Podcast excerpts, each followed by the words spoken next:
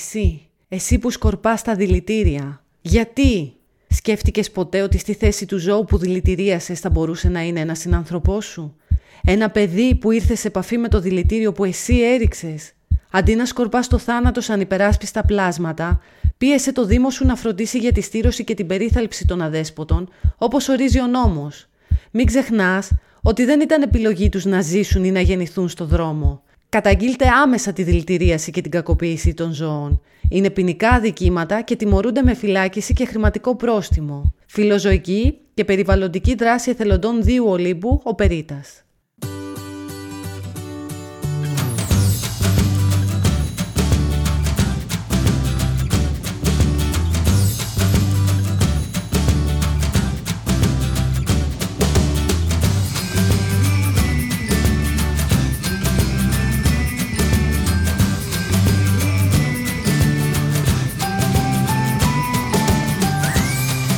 Τώρα ξεκινάει το Dog on Air.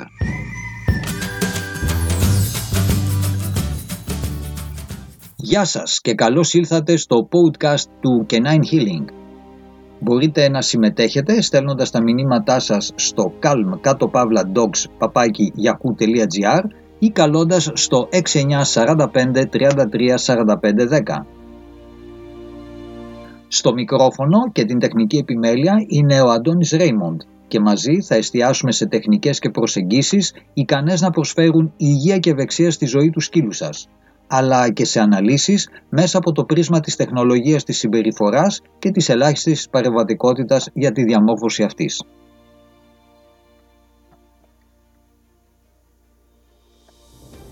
Φίλες και φίλοι, γεια σας.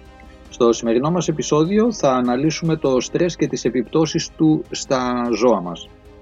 Τα ζώα τα οποία έρχονται στην οικογένειά μας δημιουργούν μια σχέση, έναν δεσμό με το κάθε μέλος της οικογένειας.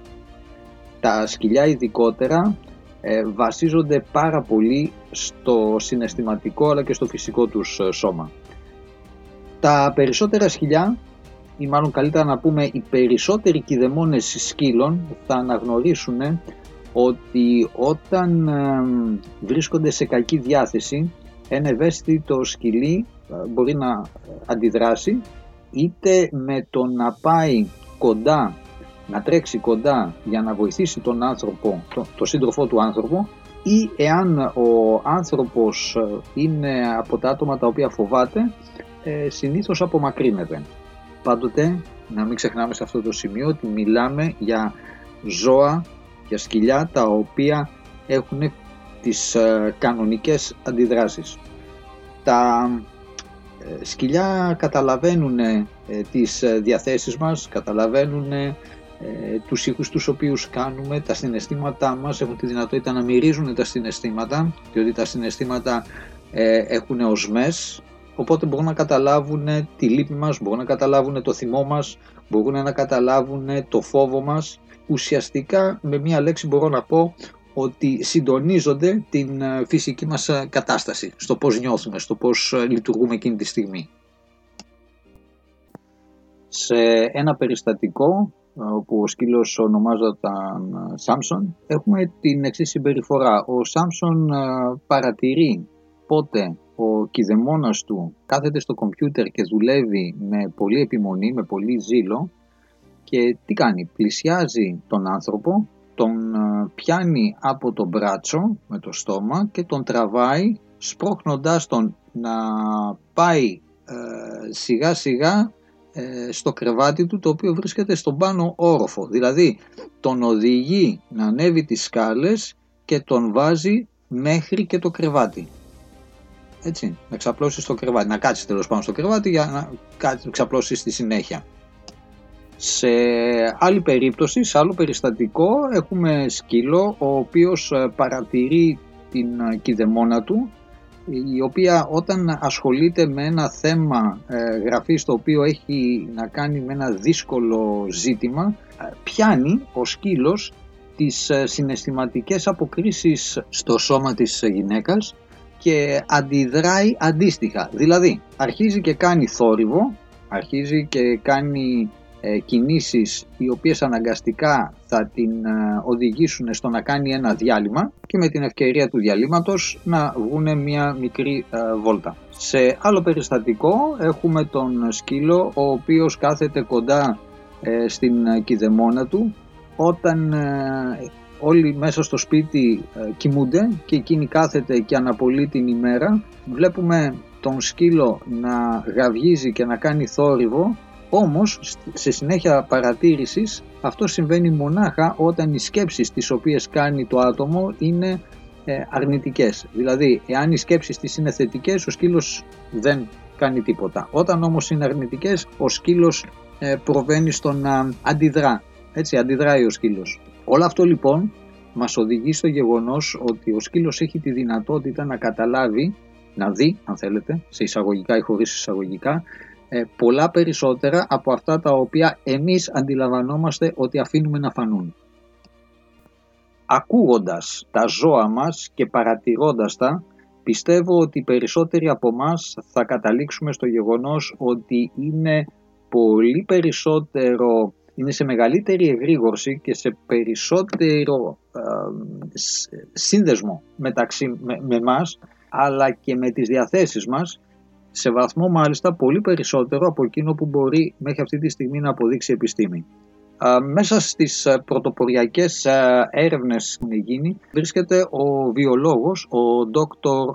πιστεύω να το πω σωστά το όνομα, Ρούπερτ Σέλντρεϊκ, ο οποίος κάνει έρευνες σχετικά με το δέσιμο ανάμεσα στα ζώα και στους ανθρώπους. Αυτός λοιπόν έχει, κάνει, έχει εκπονήσει ένα, πραγματικά, μια πραγματικά απίστευτη ε, εργασία σχετικά με την επαφή, με το δέσιμο το οποίο έχουν τα ζώα με τους ανθρώπους το οποίο το έχει παρουσιάσει και το, το ονομάζει μορφικό πεδίο το οποίο με απλά λόγια είναι μια τηλεπαθητική επικοινωνία είναι καλύτερα να το πούμε τηλεπαθητικό επικοινωνιακό δίκτυο το οποίο συνδέει τα ζώα με τους ανθρώπους όπως επίσης και τους ανθρώπους με τους ανθρώπους οι οποίοι όμως βρίσκονται σε ένα δέσιμο μεταξύ τους. Έτσι λοιπόν το φαινόμενο αυτό εξηγεί γιατί τα πουλιά τα οποία πετούν αλλάζουν κατεύθυνση όλα μαζί. Επίσης πώς είναι δυνατό να σκέφτεσαι έναν ε, άνθρωπο και το αμέσως επόμενο δευτερόλεπτο το τηλέφωνο να χτυπάει. Και επίσης πώς είναι δυνατόν ε, τα σκυλιά να ξέρουν πότε οι κηδεμόνες τους πρόκειται να γυρίσουν ε, στο σπίτι. Οι επιστήμονες λοιπόν ε, έχουν επίσης παρουσιάσει ότι τα κύτταρα τα οποία χωρίζονται και τοποθετούνται σε διαφορετικές θέσεις, δηλαδή απομακρύνονται το ένα από το άλλο, κρατάνε ωστόσο επικοινωνία ε, μεταξύ τους και λειτουργούν σαν ομάδα. Αυτό λοιπόν με απλά λόγια ε, μας δείχνει ότι είμαστε συνδεδεμένοι ε, με ένα πάρα πολύ μεγάλο επικοινωνιακό δίκτυο το οποίο μπορεί να μην το αντιλαμβανόμαστε αλλά είναι εδώ και νομίζω όλοι μας έχουμε ευκαιρίες να το παρατηρήσουμε ή το έχουμε ήδη παρατηρήσει, έχει πέσει στην αντίληψή μας και τώρα αρχίζουμε και το βάζουμε σε ένα πλαίσιο ακούγοντας αυτά τα πράγματα. Ακούτε το Dog on Air podcast με τον Αντώνη Ρέιμον στο μικρόφωνο και την παραγωγή. Εδώ σημασία έχει η ωφέλεια του σκύλου σας, η φυσική και ψυχολογική του υγεία. Έχετε μια απορία, παρατήρηση ή θέλετε να επικοινωνήσετε μαζί μας, καλέστε στο 69 45 33 45 10 στείλτε email στο calm επισκεφτείτε την ιστοσελίδα www.9healing.eu ή στείλτε μήνυμα απευθείας από το widget που ακούτε την εκπομπή μας. Φυσικά όλες αυτές οι παρατηρήσεις δεν είναι κάτι καινούριο, εξηγούνται πάρα πολύ ε, άνετα από την κβαντική φυσική για όποιον θέλει λιγάκι να το ψάξει ε, όμως βλέπουμε ότι αρχίζει να γίνεται ένα integration, μια ολοκλήρωση ανάμεσα στη μία επιστήμη και την ε, επιστήμη ε, της παρατήρησης και της ψυχολογίας των ζώων και συγκεκριμένα των σκυλιών. Και βλέπουμε ότι επαληθεύονται ε, πολλά πράγματα τα οποία στην αρχή τα φανταζόμασταν, φοβόμασταν ίσως και να τα εκφράσουμε διότι θα μπορούσε κάποιος να μας θεωρήσει γραφικούς.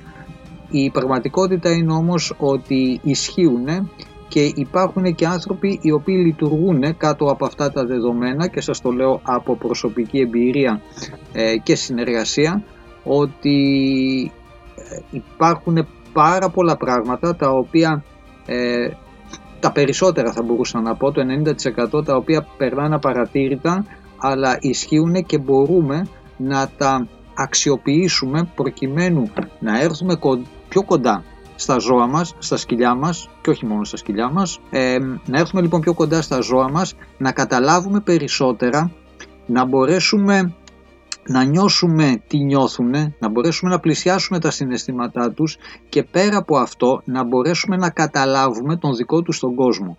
Γιατί αυτή τη στιγμή εξηγούμε τον κόσμο τους με βάση το πώς αντιλαμβανόμαστε εμείς τον κόσμο. Είναι τελείως διαφορετικό το πώς αντιλαμβάνονται εκείνα την πραγματικότητα και πώς αντιλαμβανόμαστε εμείς την πραγματικότητα. Ούτως ή άλλως η πραγματικότητα είναι κάτι το οποίο το κατασκευάζουμε στο μυαλό μας. Ακόμα και αυτά τα οποία βλέπουμε δεν είναι στην πραγματικότητα αυτά τα οποία ε, βλέπει και ο φίλος μας που είναι δίπλα. Έχουμε κάνει μια συμφωνία στο τι βλέπουμε, ότι αναφερόμαστε σε κοινά πράγματα, αλλά στην πραγματικότητα η πληροφορία την οποία εκλαμβάνουμε και ερμηνεύουμε γίνεται μέσα στον εγκέφαλό μας και όχι σε αυτά τα οποία βλέπουμε. Με απλά λόγια βλέπουμε τις ιδέες μας και όχι αυτό το οποίο είναι πραγματικά μπροστά μας. Έτσι λοιπόν ξεκινάει και συνεχίζεται και η παρερμηνία των σκυλιών μας. Προσπαθούμε να ερμηνεύσουμε δικές τους συμπεριφορές με βάση το πώς εμείς αντιλαμβανόμαστε τον κόσμο. Ουσιαστικά πώς έχουμε εκπαιδευτεί να βλέπουμε την πραγματικότητα που είναι γύρω μας. Για να ξαναγυρίσουμε λοιπόν τώρα στον Δόκτωρ Ρούπερτ, να πούμε ότι ο συγκεκριμένος έχει κάνει εκατοντάδες ε, πειράματα, έχει κάνει βιντεοσκοπήσεις σκύλων σε εσωτερικούς ε, χώρους με τους κηδεμόνες τους, ε, όπου απλά σκέφτονται το να πάνε τον σκύλο μία βόλτα σε τυχαίες χρονικές στιγμές. Με το που ο κηδεμόνας χτίζει τη σκέψη, ο σκύλος αρχίζει και χοροπηδάει πάνω κάτω με ενθουσιασμό. Έχουμε λοιπόν τόση πολλή πληροφορία η οποία ε, συγκεντρώνεται για να δείξει, έτσι, για να παρουσιάσει τις νοητικές δυνατότητες τόσο των ζώων ε, όσο και των ανθρώπων ε, οι οποίες δεν περιορίζονται τόσο, δεν περιορίζονται μόνο ε, στις ε, φυσικές δραστηριότητες ε, μέσα στον εγκέφαλο αλλά ουσιαστικά είναι όλα συνδεδεμένα σε αυτό το ομογενοποιημένο πεδίο ευθείας που βρίσκεται γύρω από όλες τις ζωντανές υπάρξεις με απλά λόγια είμαστε όλοι συνδεδεμένοι. Η προσωπική εμπειρία της χρήσης του EFT ή αλλιώς όπως λέμε Emotional Freedom Technique αποτελεί ουσιαστικά μια τεχνική ε, παρόμοια με τον βελονισμό μόνο που δεν χρησιμοποιούμε βελόνες και ε, εστιάζουμε στην ε, ρίζα της συναισθηματική, μάλλον στη συναισθηματική ρίζα που προκαλεί το πρόβλημα το οποίο έχει ο οργανισμός. Αυτή λοιπόν η προσωπική εμπειρία έχει αποδείξει, έχει δείξει ότι σε πάρα πολλές περιπτώσεις τα προβλήματα συμπεριφοράς τα οποία παρουσιάζονται στα ζώα μας μπορούν να μετριαστούν, να βελτιωθεί η κατάσταση ή ακόμα και να εξαφανιστούν τελείως με την χρήση του EFT από τον ίδιο τον ε, κηδεμόνα του σκύλου αλλά επίσης και τη χρήση του EFT απευθείας στο ίδιο το ζώο. Έχουμε περιστατικά όπου ο κηδεμόνας του σκύλου φοβάται ότι ο σκύλος του θα δεχτεί επίθεση από άλλα σκυλιά πράγμα που δημιουργεί πρόβλημα στην βόλτα και στην καθημερινότητα και με την χρήση του EFT για τον ίδιο τον ε, άνθρωπο όπου αρχίζει και απελευθερώνεται από αυτό το πρόβλημα βλέπουμε αντίστοιχα και την ε, διευθέτηση του προβλήματος συμπεριφοράς στον ίδιο το σκύλο. Για άλλη μια φορά λοιπόν βλέπουμε το δέσιμο το οποίο υπάρχει ανάμεσα στον άνθρωπο και τον σκύλο Μέχρι σήμερα συνήθως λέγαμε, τουλάχιστον από, το, από την εκπαιδευτική άποψη, ότι το λουρί μας είναι εκείνο το οποίο μεταφέρει τα συναισθήματά μας προς το σκύλο.